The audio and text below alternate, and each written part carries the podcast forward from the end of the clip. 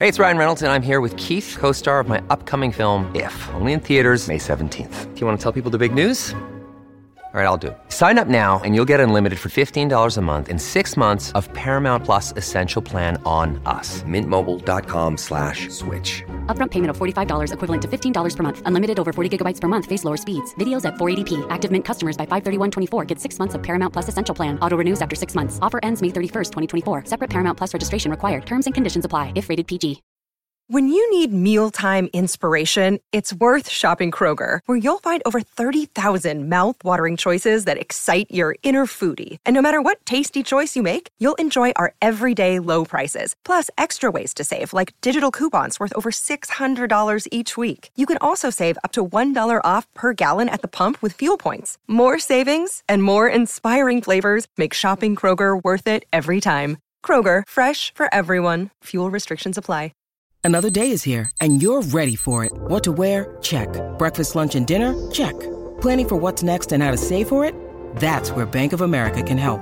For your financial to-dos, Bank of America has experts ready to help get you closer to your goals. Get started at one of our local financial centers or 24-7 in our mobile banking app. Find a location near you at bankofamerica.com slash talk to us. What would you like the power to do? Mobile banking requires downloading the app and is only available for select devices. Message and data rates may apply. Bank of America and a member FDIC.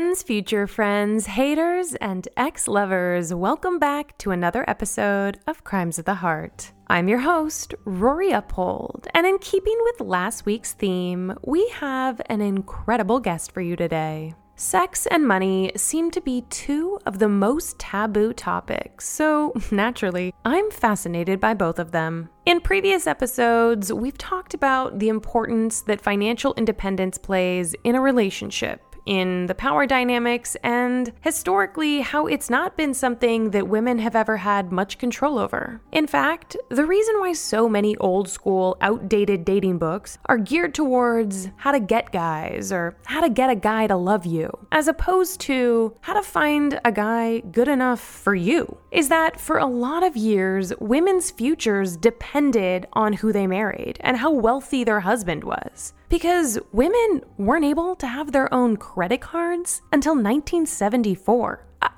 1974? What? I'm what? That broke my brain. And that's not even the worst of it. Women couldn't even get a business loan without their husband's name until 1988. Wow. Crazy, crazy, crazy. I mean, that is insane. So, of course, the advice from old school generations was going to be all about how to use your sex appeal or your looks in order to land a wealthy man. But so much has changed since then. I mean, yes, the wage gap, the gender gap, of course, but women investors continue to outperform men. And recent stats show that more women are starting small businesses than men. Things are different. And yet, so much of the dating advice remains the same. Which, if you've listened to me for a while, you know I detest. This idea that women need to play games or withhold sex or twist themselves into a pretzel in order to trick a guy into falling in love with them makes me. What a barf. It really truly makes me see red. I find it abhorrent, especially since so many of the people offering that advice are either single or in relationships that I would never in a million years want for myself. But I digress. Today's episode is titled How to Be Your Own Sugar Daddy because one, I'm hilarious, and two, I want everyone to have that, even if they also have a sugar daddy. A quick disclaimer the patriarchy does not mean men. I'm very into men. I think at this point we all sort of know that. But I am able to both love men and also hate the patriarchy because individuals, yes, make up a system, but the system isn't an individual. So to the men listening, thank you. I love you. Also, you can learn a ton today and just know that I very much appreciate you. And to the women and the non binary listeners today, buckle the F up because my guest has so much to offer you. Woo! She is an American investor, a feminist entrepreneur, a New York Times best-selling author for the book The Financial Feminist, a podcaster, the founder of Her First 100K, and a multi-millionaire all at the ripe age of 28. I am talking about none other than Miss Tori Dunlap. Welcome to Crimes of the Heart. Thank you. I guess first things first, I should say this is very uncool, but I am a huge fan. That's not Um, cool at all. I really appreciate that. I think what you're doing is really amazing. My parents think what you're doing is really amazing. That's kind. Thank you. And I I've I've truly been looking forward to this since we booked it several months ago. Oh, like I thank you. just I have a feeling that the people that listen to my show are probably not tuning in to what you talk about, but I hope that this episode puts you on their radar and inspires them to follow you on platforms, listen to your podcast, definitely get your book because I think that it is mandatory reading Thank for you. all women, people of color, truly. It's it's amazing. Thank you. So that out of the way, on page 11 of your book, you say that this is a shame-free zone and a judgment-free zone, which is so aligned with this show because I talk about taboo subjects like sex all the time and I feel like shame is getting in the way of people having good sex. I think shame is also getting in the way of financial freedom. Yeah. But I would love to hear why you think shame is a bad thing specifically for women when it comes to money. oh God, this could be like an entire. We could just spend the whole hour talking about this. This is true. If I were to go out on the street right now and ask 100 people, like, what emotion do you associate with money? I'm probably the only person out of that 100 that's going to say something like joy or ease or abundance. And the emotion that's going to get cited is shame, fear, anxiety, scarcity, right? Shame has everything to do, unfortunately, with how we feel about money. And I mean, my entire book talks about this. The the TLDR on it is that we feel deeply ashamed about not knowing about money, even though no one taught us. We don't feel that shame about anything else, right? Like if I don't speak fluent Italian and no one taught me, of course, how to speak fluent Italian, I don't feel ashamed of that. I'm just like, that's a skill I haven't learned, right? But yet we grow up thinking we're either good with money or we're bad with money, right? It's like a gene. We're either born with the good with money gene or we aren't. We don't see it as a skill that is teachable or that is learned where you're bad at it for a while, but as you learn and grow, you're going to get better, right? So we weirdly feel ashamed that we don't know anything about money, even though no one taught us and we grow up in a society and a system that is deeply rooted in shame. And then the very people, if you do get to the point where you're like, okay, I want to start learning about money, the very people that we've turned to for many, many years, including my nemesis, he must not be named Dave Ramsey, are the very people who also shame you. So a lot of these like personal finance experts if you do know one, you probably know one who is deeply, again, deeply rooted in shame. A Dave Ramsey, a Suze Orman, rich dad, poor dad, right? So when we do f- uh, conquer the fear of, okay, I'm going to start learning about money and I'm going to get really brave and I'm going to look at my bank accounts and I'm going to turn to people for advice, the very people we've turned to are people who make us feel like shit. So it's the shame cycle of feeling ashamed that I don't know about money. Okay, maybe I should start learning about money. Oh, I feel ashamed by the people who are supposed to be making me feel confident. Yeah, because they're confidence. saying things like you can't buy a house because you're having lattes every day. which uh, I spend an entire chapter talking about. I mean, really, again, the entire book, but an entire chapter talking about how that is such a gendered thing, right? The very spending that's deemed, quote, frivolous is gendered. It's feminine spending, right? It's lattes or manicures or purses. It's not NFL season tickets or golf clubs, right? It's not Rolex watches. It's a Gucci purse. Right. So, you know, uh, it's all rooted in shame. And the funny thing that starts to happen is when you do start to grow your wealth as a woman or any marginalized group, when you do start to f- feel financially confident, the patriarchy in society starts weaponizing that and starts going, yeah, but why are you asking for more money? You should just be grateful for what you have, right? Or like, why are you talking about your accomplishments so unabashedly? They try to get you to play small. So I truly believe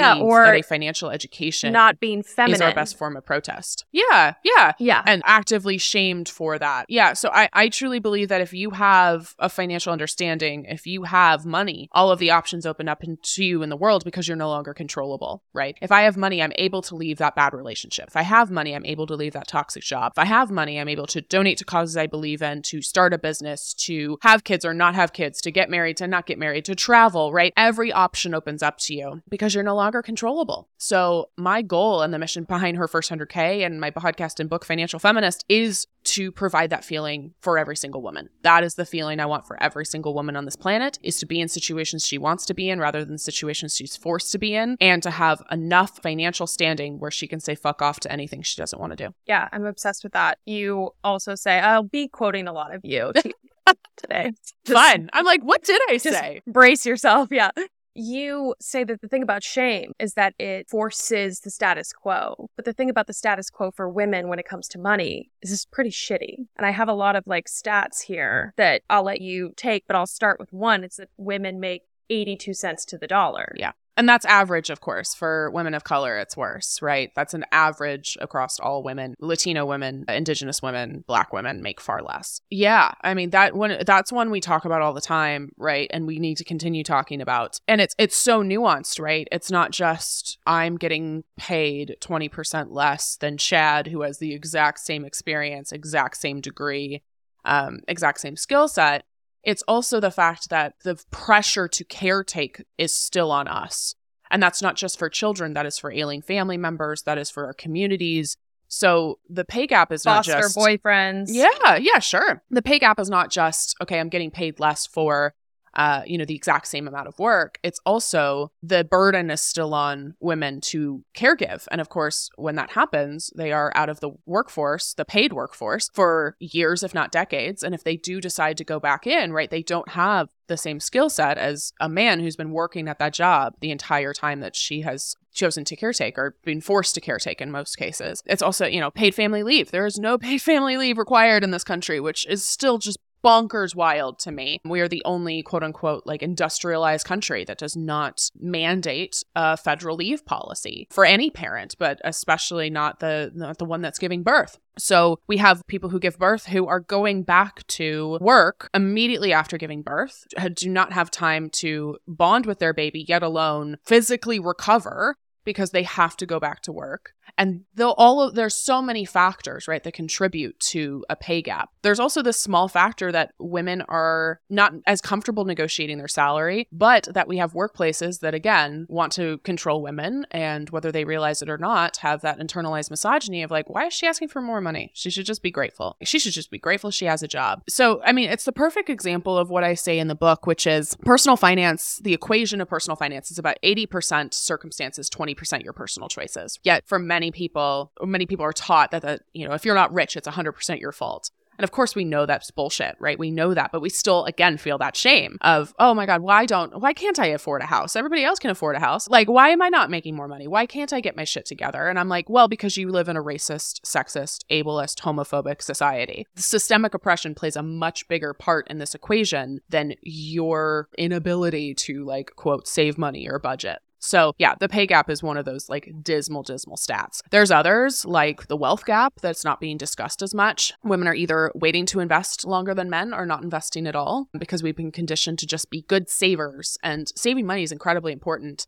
But investing your money is how you grow your wealth. Investing in the stock market, picking smart investments is really how the average person retires. And you will not be able to retire if you don't invest. And so we're seeing women take less money because of the pay gap, investing at a lower rate, and then living seven years longer than men do.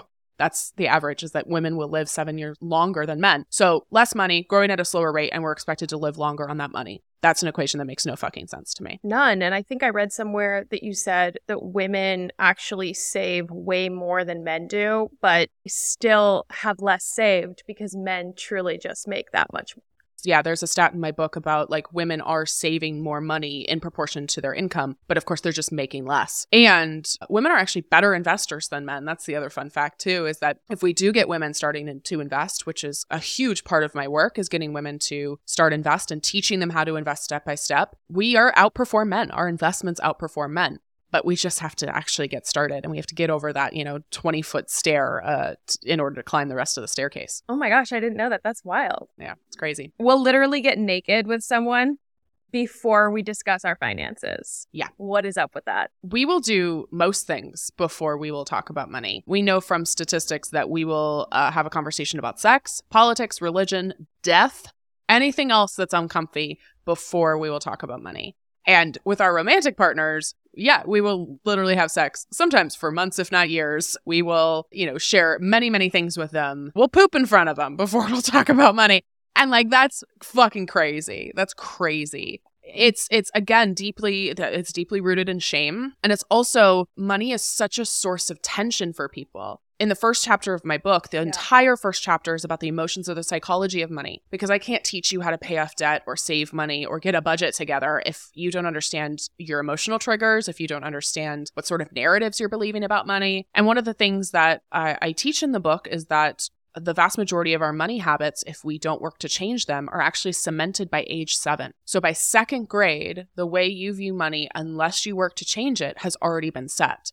And so you can obviously tell if it's that early that your parents, your caregivers, people you grow up around are the people that are influencing your money story and society in general, right? So a lot of financial trauma has been deeply rooted in people for, again, years, if not decades. And this comes up, especially in our intimate relationships, whether that's with friends, a romantic partner, uh, our family, uh, our coworkers, even, right? And one of the things that's crazy about romantic relationships in particular is that we will avoid this level of intimacy, financial intimacy, and do all, all of the rest of it first, even though half of marriages or partnerships end in separation. And the number one reason uh, is money, money related issues. So just the stats tell us we need to talk about money, but also emotionally, like I want to be able to use money as a tool to build a beautiful life with my partner. And even you notice how I said that, right? It's not money is the thing that's preventing me from being able to do this, right? Or money's the reason that we can't as a couple do the things that we want to do, or money's the reason we fight. Instead, I'm like working backwards almost. It's like, okay, if I want to travel with my partner internationally every year because that's really important to us, how do we use money as a tool to get there? If we want to have kids in three years, how do we use money as a tool to get there? Right. And that's something where you can start having these conversations, especially with a romantic partner, in a way that's exciting rather than like, oh fuck, we don't have enough money. Or like money, you you spending money and maxing out our credit cards is the reason we can't do this. Right. It's like, no, we want to do these things together because we have these shared values and this is the life that we want. How do we use money as a tool to get there? And if you're a single person, ask yourself the same question, right? What are my values? What do I want out of this life? Oh, I want to start a business in five years. Okay, how do I use money as a tool to get there? I want to make sure that I can tip 25% every time I go to a restaurant. How do I use money as a tool to get there? And that's the powerful shift that can make us more comfortable having these financial conversations, either with ourselves or with somebody we love. It sounds to me kind of like a you've figured out a way to flip it from like a scarcity mindset into Abundance, right? reverse of that, which is fascinating. It's fascinating to me because I also think the dupe in romantic relationships, especially with women, right? Like there is this, I will say, patriarchal narrative of of scarcity. Like there's only so many men and and women are fighting against each other to get the good man or the rich man or the whatever. But if you flip that, the world unlocks and you realize we're not in competition. There's someone for everyone. There's probably some ones for all of us. How would you approach beginning to chip away at that scarcity mindset that women or women identifying might have when it comes to money? I mean, you said it, which is so powerful and can be a metaphor for every aspect of a woman's life. We have been conditioned to believe that you must sit at this table and that there is one seat for somebody like you, right? We have been conditioned to think that way. And I can't speak personally for people of color, but I know that it's very similar from research and conversations. We have the one diversity hire, we have the one woman, right? That is the thing. And so what the patriarchy has done, right, is they have really said, okay, if we just if we just provide one seat, they'll all fight each other for it. Then we don't actually have to do anything. They'll tear each other down. We don't have to tear them down anymore because they'll do it for us. So the metaphor, the quote I actually start and end my book with, I bookend the the book I wrote very intentionally with a quote that says, "When you have all you need, build a longer table, not a higher fence." And it's this idea of abundance, of sharing that abundance, of not gatekeeping, but also of building a table That includes people. So the current society, the current table we're at is not working, right? But it's the one we currently have. And while we work to navigate that system, that table to the best of our ability, I and many, many people are over on the side trying to build our own table that is limitless, right? That has seats for everybody, that has information and abundance and all of the good things in life, right? And the thing I have to encourage you to do when you start getting your money together, your entire life changes. And that's not just like me saying like a marketing thing to like get you to, but like truly, I can see in my own life and I can see in our community's lives. When you have money, again, you don't tolerate bullshit. You don't tolerate bullshit at all. You don't tolerate bullshit from a job, from a boss, from a partner, from your friends, because you're like, you see your own worth, right? You're like, wow, no, I, I'm not worth this kind of treatment. Or I am worth that kind of treatment. That that I feel really safe and good here and I'm my best self here. So if we can start seeing each other rather than our competition as ways to support us, if we can start championing other people and we can start to believe that we're worthy of everything good in life of love, of opportunity, of money, everything starts to change. And this is why I said before it's our best form of protest because, again, we've been conditioned to believe that we're okay with scraps, right? Like scraps are acceptable. I don't want a lukewarm life. I don't want a life of scraps. I want a life of capital A abundance and capital E ease and capital G good. And I want to make sure that when I have everything I need, again, I'm building that table for other people, that I'm taking other people along with me. So, in terms of limiting the scarcity, literally very actionable. When you have a thought that is, oh, I'm not good enough, or oh, I'm I'm shit because I didn't save money this month, right? Or I spent money on that purchase and that was so fucking stupid. Rather than judging yourself and shaming yourself, I need you to redirect that thought. And the redirection might not happen immediately. At least get to the point where you see the thought and you go, that's not entirely fair to myself, right? Just being more mindful of what's going on in your own brain and your own body. Just going, that doesn't, that's not fair to myself. That's not kind. It doesn't even have to like flip to a kind thought at first. It can just be the calling out of like, nope, that wasn't great. I also don't want you to shame yourself for shaming yourself, right? Being like, oh, I'm a piece of shit for saying my, I'm a piece of shit. No, just like, Interesting. Okay. Why do I feel that way? It's almost like you're an anthropologist in your own life. You're just like, oh, that was really interesting. Okay. Um, I don't, I don't feel good about what just happened in my own brain. So I- I'm going to work to not do that anymore. And then as you get more mindful and you get more reflective, right, then you can start actually redirecting, right? And you start to think more positive things about yourself and about the world. And then the third step is that that actually starts manifesting in your own life and how you treat people, how you treat yourself, how you show up in a room, how you show up on a date, right? Like this manifests in confidence and self worth. But that work is internal and it's really fucking tricky. It all comes though from a place of being mindful and of not contributing any more to the shame that you already experience. It's crazy because sometimes when you're talking, you say things that I have said, but it's about money. And mine is like, you know, if you get rejected or you're being breadcrumbed or a guy breaks up with you or a girl breaks up with you. Yeah. And we all have that personal narrative.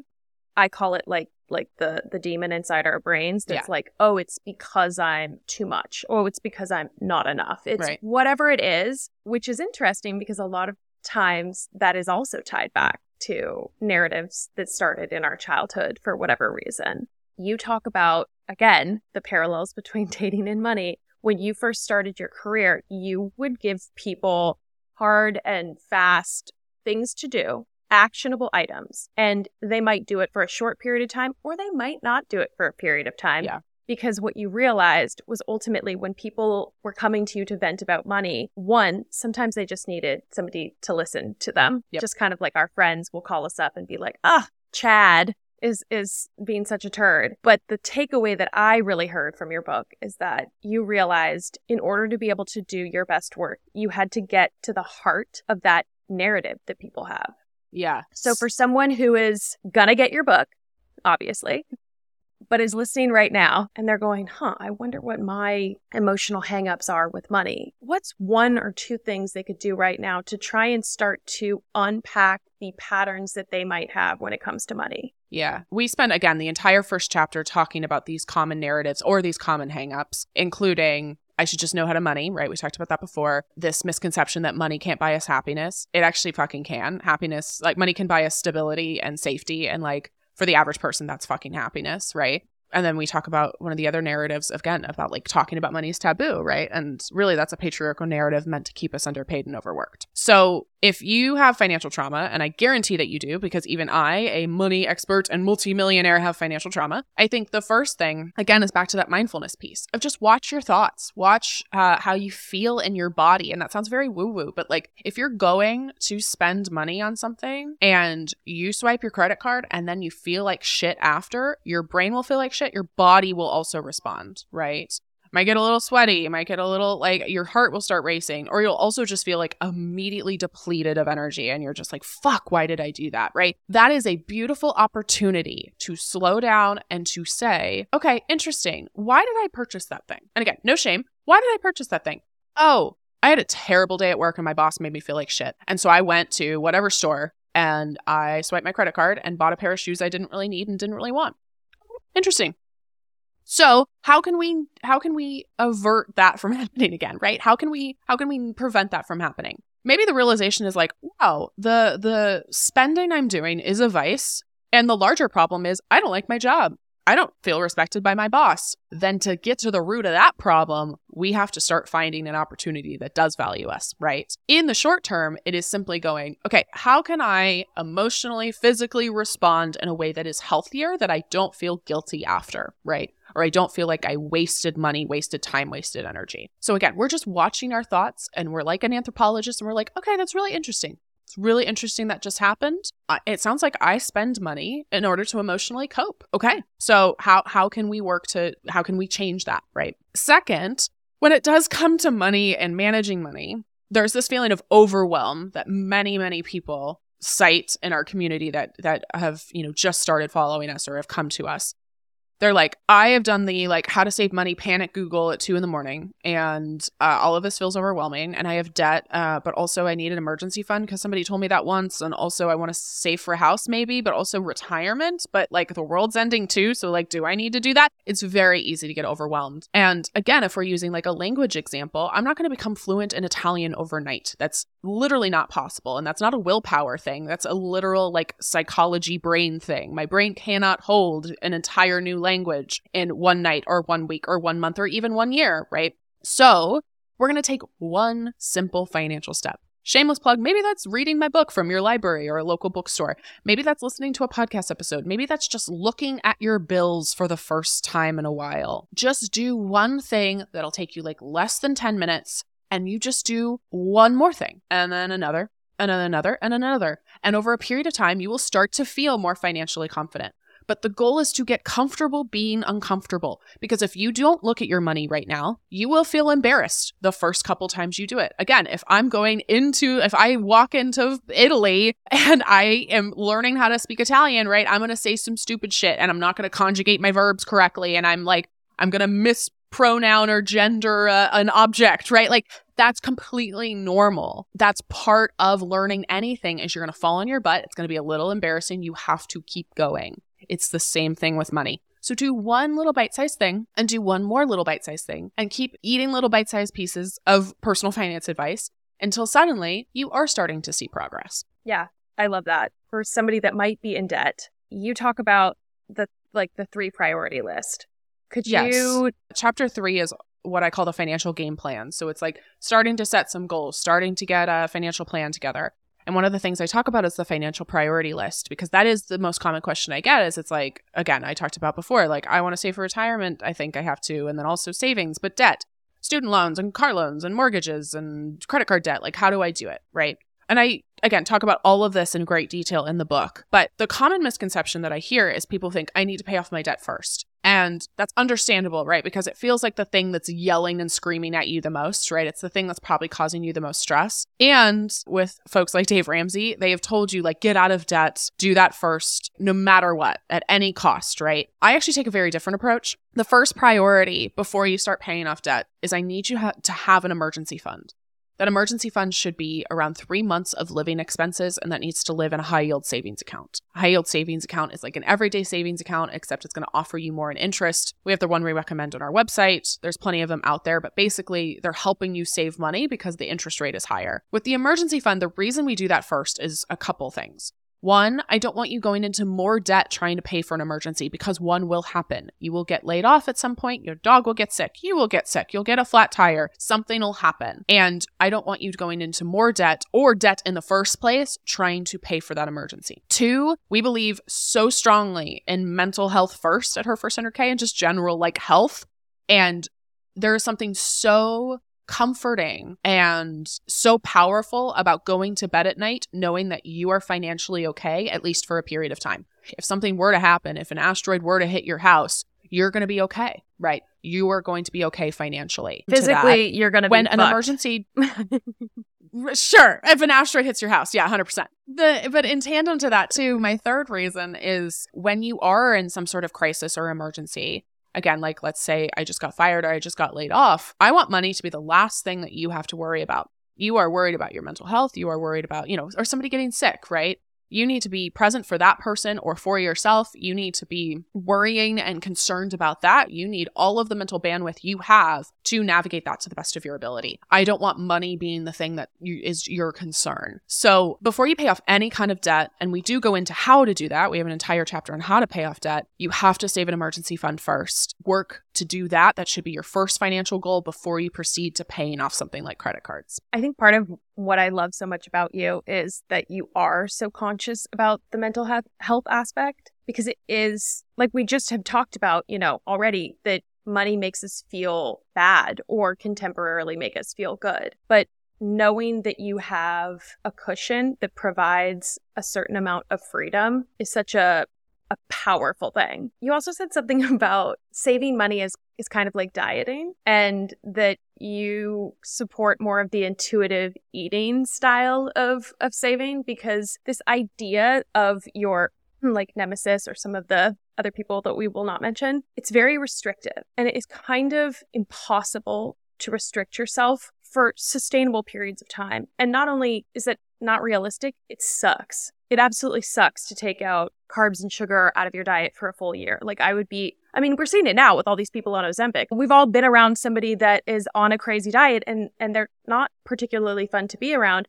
And yet that is kind of like the number one tip that you get when it comes to becoming wealthy. It's like save your money. Don't buy avocado toast. Don't get Right. your nails done. Don't do your hair. Could you give me like your take on how to cultivate healthy spending? Yeah. Yeah. So, and it's interesting, even the things you just listed, right, are all feminine things that are considered frivolous. Even the financial advice for women, right, is like deprive yourself, right? Shrink yourself. For men, it is expand your wealth, right? It's negotiate your salary, get a better paying job, or invest or in, buy real estate, right? And for women, the financial advice is like stop spending money, restrict yourself, deprive yourself. And that is dieting. I, I have a whole section in the book where again diets don't work 99% of diets fail because the more you tell me i can't have fried chicken the more i want fried chicken and again not a willpower thing a literal psychology thing we are not looking for a crash diet right where uh, you are restricting yourself so heavily that you know you end up hating your life and that you end up you know crashing and burning and then binging after right? That's just not that's not healthy that's not sustainable and frankly that's not fun. So what the spending plan i've come up with with our community is identifying what I call your three value categories. These are these are the three areas in your life that you get the most joy and where you want the majority of your discretionary money to go. So for me, my three are travel, food out, and I'm not sure if you can see the video on this, but plants. I have 55 plants in my house and probably like 20 in my office alone. So those are the three things that I spend pretty unabashedly on and I don't spend money on much else. And the reason I do that, and again, you're like, okay, but you're depriving yourself of everything else. And I'm like, no, everything's a trade off, right? It's like, okay, I want to travel to Italy. I know I will get the most joy doing that. That's something that I value and love. That might mean that I don't buy coffee, but it means I get to buy the thing I really want, right? My friend Paula Pant, who's a fellow finance expert, says you can afford almost anything, you just can't afford everything, right? And so it's it's you deciding what you value. Now, do I buy the occasional Starbucks? Yeah, 100%. Do I buy sweaters at TJ Maxx when they're on sale? Yeah, 100%. But it's more this idea of making sure that the majority of your money reflects your values and gives you the best like return on happiness investment because you work hard for your money. Again, I don't want you in a situation where you're spending money on things that make you feel lukewarm, that you don't really care about. You don't have to stop spending money, but you do need to stop spending money on shit you don't care about so you can either save it or spend money on the shit you really love. Yeah. It, again, it's kind of like finding a partner. Like, yeah, we might want somebody that's six five, but is that actually what we want or that's going to make us feel sustained in the long term? It might. And if it does, honestly, God bless you. Good for you. Have fun. an Those tall emotionally intelligent person over a tall person any day, but that's just me. Me too. Me too. Me too. I have dated some literal gargoyles, Yeah. but they have been personality hires. now, if they're both tall and emotionally intelligent, great. I love that. But yeah, if I had to pick one, I'm taking the emotionally intelligent, respectful partner over just a guy who's tall. I I fully agree, but I think it's so it's it's the same kind of inner work to figure out what it is that you really want that makes it so much easier when the tall guy that we've put on a pedestal rejects us. It's like, oh, that's fine. I want the emotionally intelligent guy. It is so similar navigating both worlds.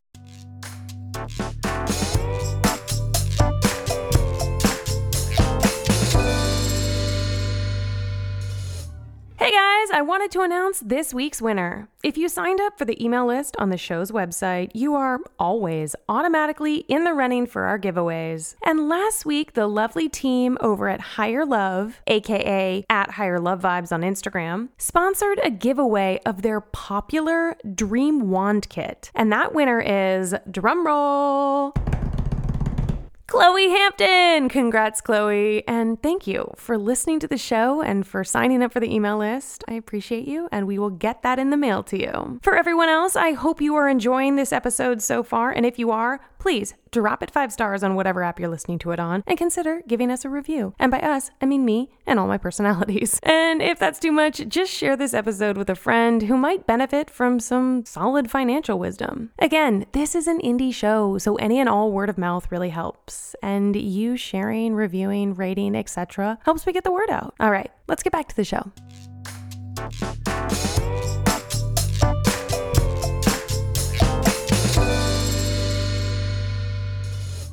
What's the number one way that women can build financial wealth? Investing, 100%. Again, I think the the thing that happens is people either don't know that investing is important or if they do, they get started and they immediately get overwhelmed because these platforms use jargon and they don't make any sense, which is why we actually started an investing community of our own that literally teaches you step by step how to invest. But yeah, like I said before, the average person will not be able to retire if they don't invest.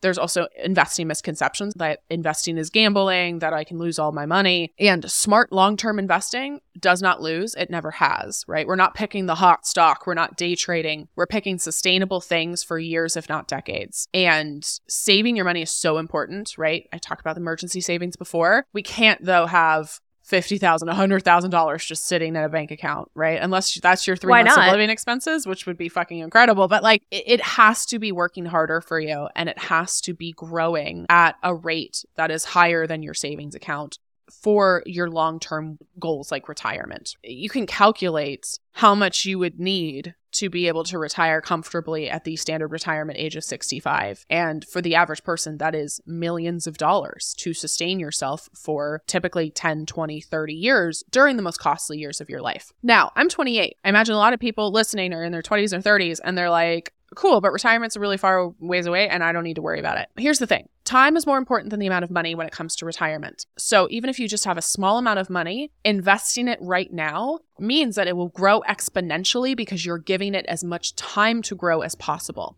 The other thing I like doing with people is I want you to imagine 65 year old you because it's very easy to just say, like, that's so far off, but I need you to contextualize it.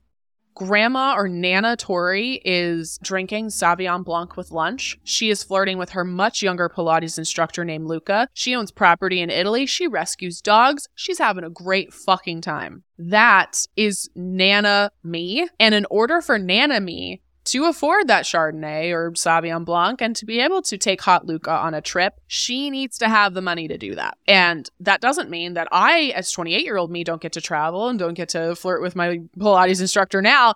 It just means that I need to also balance and think of her and contribute a little bit of money right now so that she can have a kick ass retirement that she wants. So again, entire chapter in my book about investing, but this is the number one mistake I see women make is if they do start feeling financially confident, which is amazing, if they do start saving money, they don't take that that step of investing that is really incredibly important um, and is the way we build wealth. Again, saving, budgeting, paying off debt, super important. The way you build wealth is through investing. This sounds like such a no brainer. So, why don't women invest? all of those misconceptions I said, right? We're taught that investing's gambling or dangerous or complicated. And then all of these platforms are kind of complicated. They use a lot of jargon. If you do ask for help, it's typically, again, like a finance bro named Chad who's going to mansplain the stock market to you. Or you're like dad's financial advisor named Steve who's not going to explain things in a way that you understand, right? So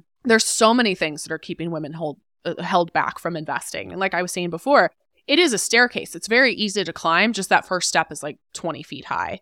So my goal is to really get women to start getting, you know, getting the confidence and the skills they need, me teaching them step by step what they need in order to climb that 20 foot stair so they can just keep investing consistently. But there's many things in the way. There's many things and again, this is like my not so conspiracy conspiracy theory is that all of these things are put in place to keep women playing small, right? Oh we start uh, thinking that we should invest. Oh but we're told it's risky. Oh we we overcome that and we log into our investing platform and like all of these graphs and charts and all of the jargon makes no sense. Like it's it's there for a reason. If they wanted to make it easier they could. Just they're not so i had to. If they wanted to, they would, but they didn't, so it hasn't. The fact that fear and also secondary confusion is what's holding women back from something that is actually not that complicated and not that hard. Once you understand it and not that risky is so infuriating. It feels so unfair. Yeah. And I love that, yeah, there are, you have such tangible, actionable items laid out, not only in your book, but also on your website. And you even have Treasury, which will walk women through this process. And it's amazing. And I, I just want people listening to know that you totally can do this. And this is a huge step into becoming your own sugar daddy. Hundred percent. Yeah, and I think there there were many moments in the writing of my book, and really in my work in general, where I felt like I just need to walk into the ocean. Like I was so mad when I would read this stat or like hear this thing. Like uh, it's just so infuriating. Like I didn't expect how many breaks I was going to need from like writing, not just because like my brain was dead and I couldn't, I didn't have anything to say, but literally like I would do research or my research assistant would like show me the stat and I was like, what the fuck is that? Like I could not believe some of these. And um it, that's why it's so important. It's why it's so important to start talking about money, to start becoming more financially confident because again, every option opens up to you and we start literally changing the system and the society that exists when when we do have that freedom and that op- all those options. And yeah it's it's so angering. And so we have to use that anger as fuel for us to say okay fuck it. I'm actually going to learn how to invest. Like you're barring me from doing this? Too bad. I'm going to do it anyway. That's something so powerful. It is so powerful. There's such a power that comes from that. Just owning owning the L's or owning the perceived slights is so empowering and has been in my life and that's why I started talking about sex, dating, rejection. I'm like I, the thing that I am the number one expert in, unequivocal, is rejection. Mhm. I've taken more L's than anyone I know. which i fucking And love that's why I feel like- because like you don't get any opportunities without some rejection too whether that comes to dating or career or any of that right and it's like so many again we've been conditioned to play small right to the point where we're like okay we just need to sit in our bubble and we just need to do our time and we'll do our work and people will see us. And it's like nope they won't they won't. You have to play big right? And that includes i can't tell you the amount of times i've reached out to people and i've gotten rejected. Cannot tell you.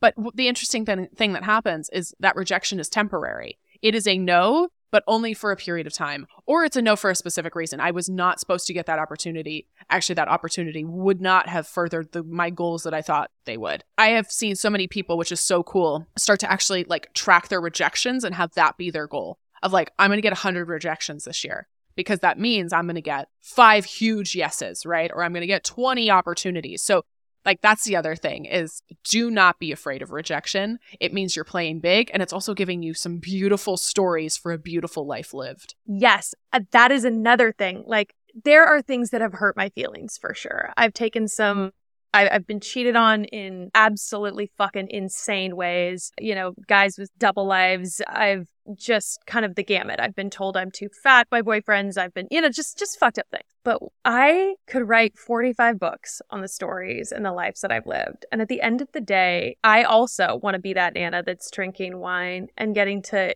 kick it with my grandkids and be like, oh, on my day, we started eating ass. You know what I mean? Like, whatever it is, I want to be able to have these wild stories and have them be like, Nana, you're crazy. And I'm like, yeah, bitch, I'm crazy. Yeah, totally. Okay, this is a hot topic on TikTok and well, everywhere. I'm so curious what your take on this is. Do you think men should pay on the first date? I made a joking post about this the other day, and people were where I was just like, "Hi, if you ask me to split the bill or go Dutch on the first date, like we're not having a second date." And people are like, "I'm really surprised you had this take," and I was like, "TikTok's a joke. Like I'm doing it for the trend, guys." Okay, here's the fun thing: it is up to you. It is up to how you want to. I, I see it both ways. I see like the equitable thing, right, is to go Dutch. It, sometimes for people, it's like whoever asks the date and then I also see the other side where it's like, I spent time and energy and money to doll myself up for this date. My bra costs what this dinner costs. You're just going to have to suck it up and take the L.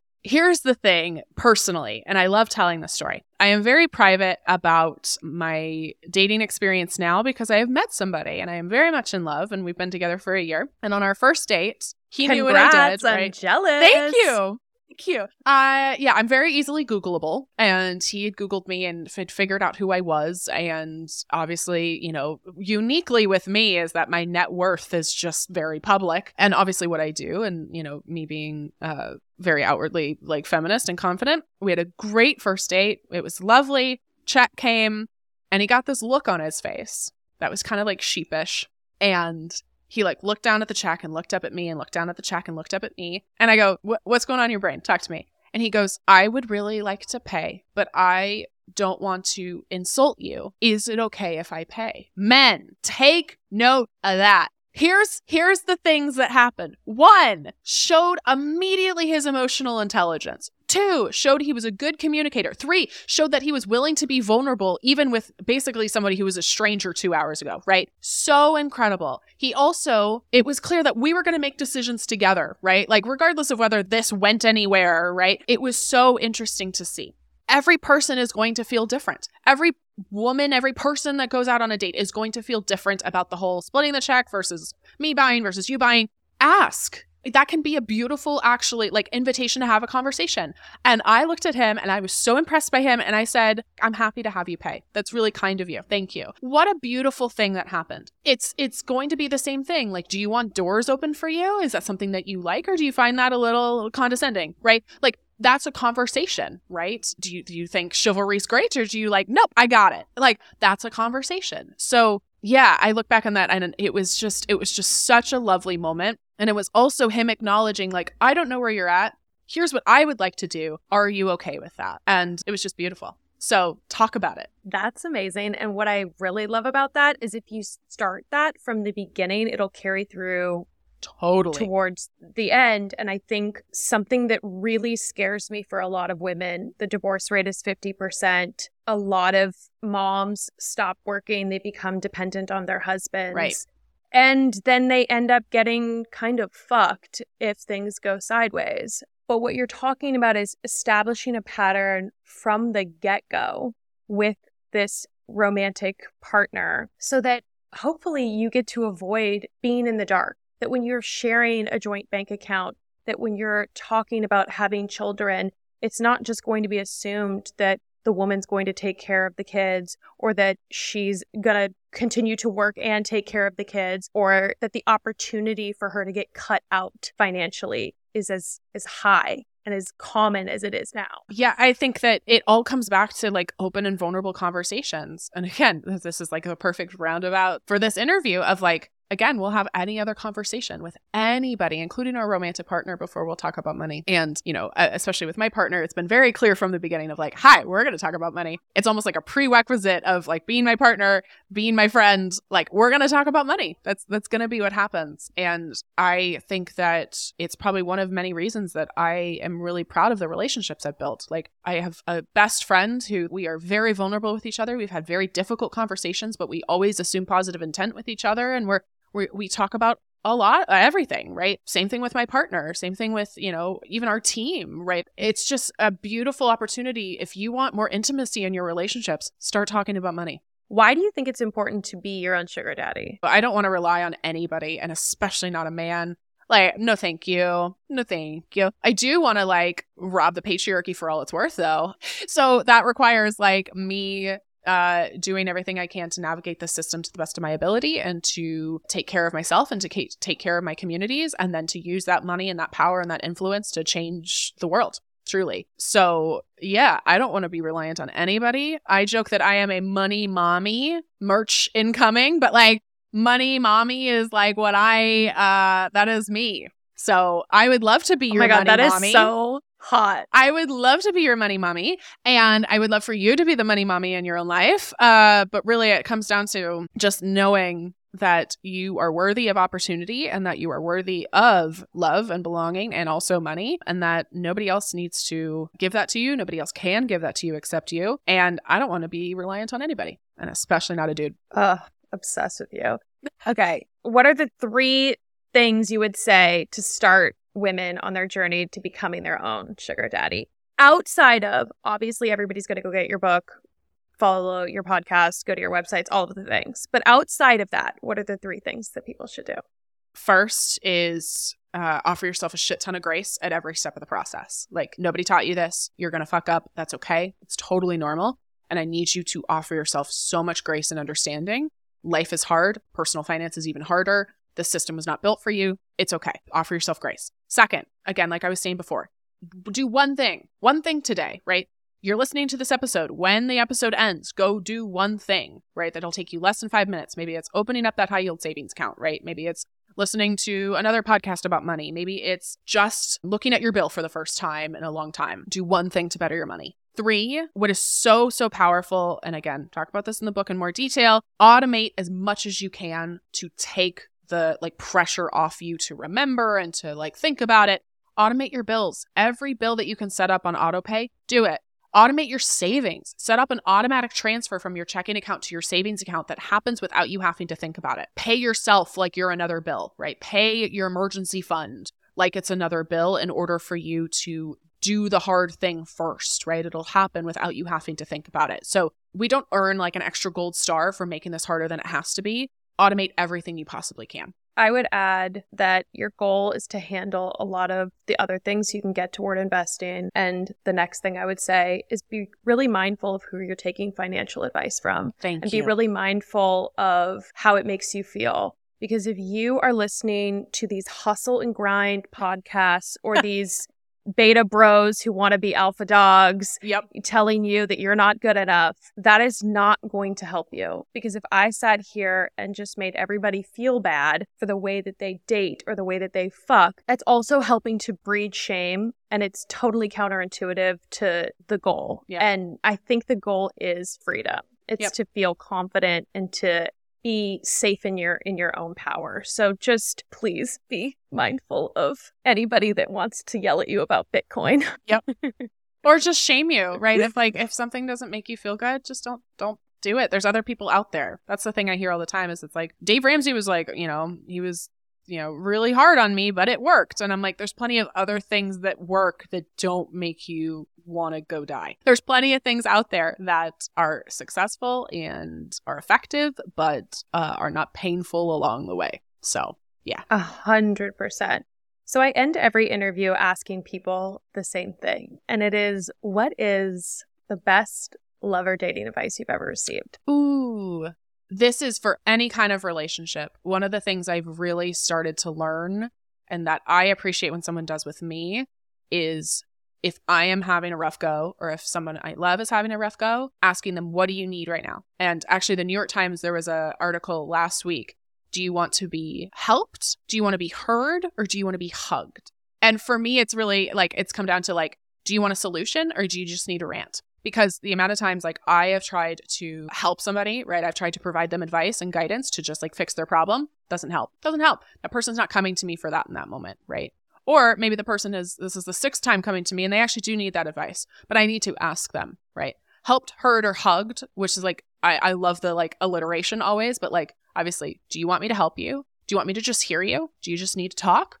Or do you want me to just hold you and you don't need to say anything and we just we just need to be present with each other right now? That's been so helpful when people have done it to me and it's something that I really try to do because I typically do go into action mode. I go into like, okay, I I hate to see you in pain. Let me fix your problem. And like that's not often not what people are coming to me for. I am the same way. I got that from my mom. And what is so crazy is every time you say things, I know that was you giving love and dating advice, but then I heard the chapter in your book where you get to talking about getting to the heart of the emotion people's emotional issues with money and how that helped you realize that there's this whole other thing that we need to address before we get into the nuts and Right. bolts of actually automating and saving and investing and all of that and gosh it's just so wild that love and sex and money and finances just it's like intertwined Yeah. Every metaphor that works for dating works for money and vice versa. Like every single one. which is why I'm so grateful that you did this podcast truly like I I mean this is just like a stan episode now I guess but I Thank you though that for having me. And you've had some killer guests. We'll have to No, talk it's- about you've had some fucking powerhouse guests, so thanks for having me. Well, I, that's why I had to get you. I had to get you right in there because I, you are a powerhouse guest. So if people would like to find you, you'll be linked down below in the show notes. But where should people find you?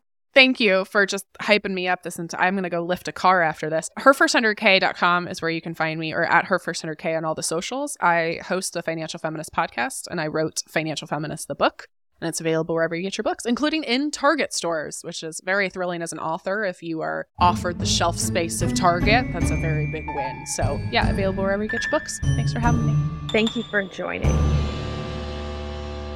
Hey guys, before you leave, I just wanted to remind you if you have a dating horror story or a crazy cringy crime that you would love to share, I would obviously love to hear it. You can reach me via email or via voice message at my website, which is linked below in the show notes. And if you want to be considered for future giveaways, don't forget, join the email list. Thanks again for listening and see you next Tuesday.